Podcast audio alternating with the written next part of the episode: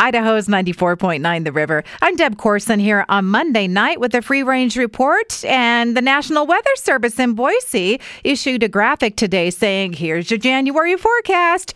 Oops, we mean November because these are January temperatures we're experiencing right now. Smithsonian Magazine article about the places where you can still see the Oregon Trail tracks. And of course, Idaho is on that list. They selected Big Hill in Montpelier. Uh, longest, steepest climb on the Oregon Trail? This I did not know. And an even more dangerous descent. So you can see the tracks going up the hill, down the hill, not quite as much, but dropping right there into the Bear River Valley.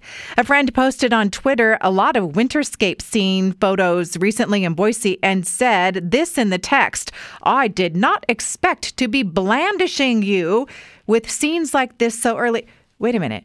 Blandishing. I have never seen that word used before, so I had to look it up. It means basically coating our minds with pretty pictures.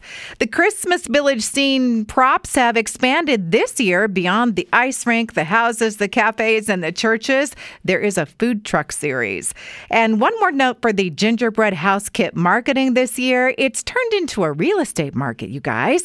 Not just houses, but hotels and glittery chateaus and businesses. And at Target, you can buy a kit to build a Target.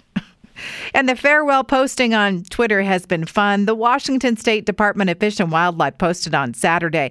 We're not sure what Twitter's future holds, but we're so grateful for the followers who have made this state agency account more fun than it had any business being. And hopefully, you've learned something along the way. If not, baby salmon feed on their parents' carcasses. Alrighty then. That's a wrap on the Free Range Report tonight. Past editions at riverboise.com, riverevenings.com, and on Apple Podcasts.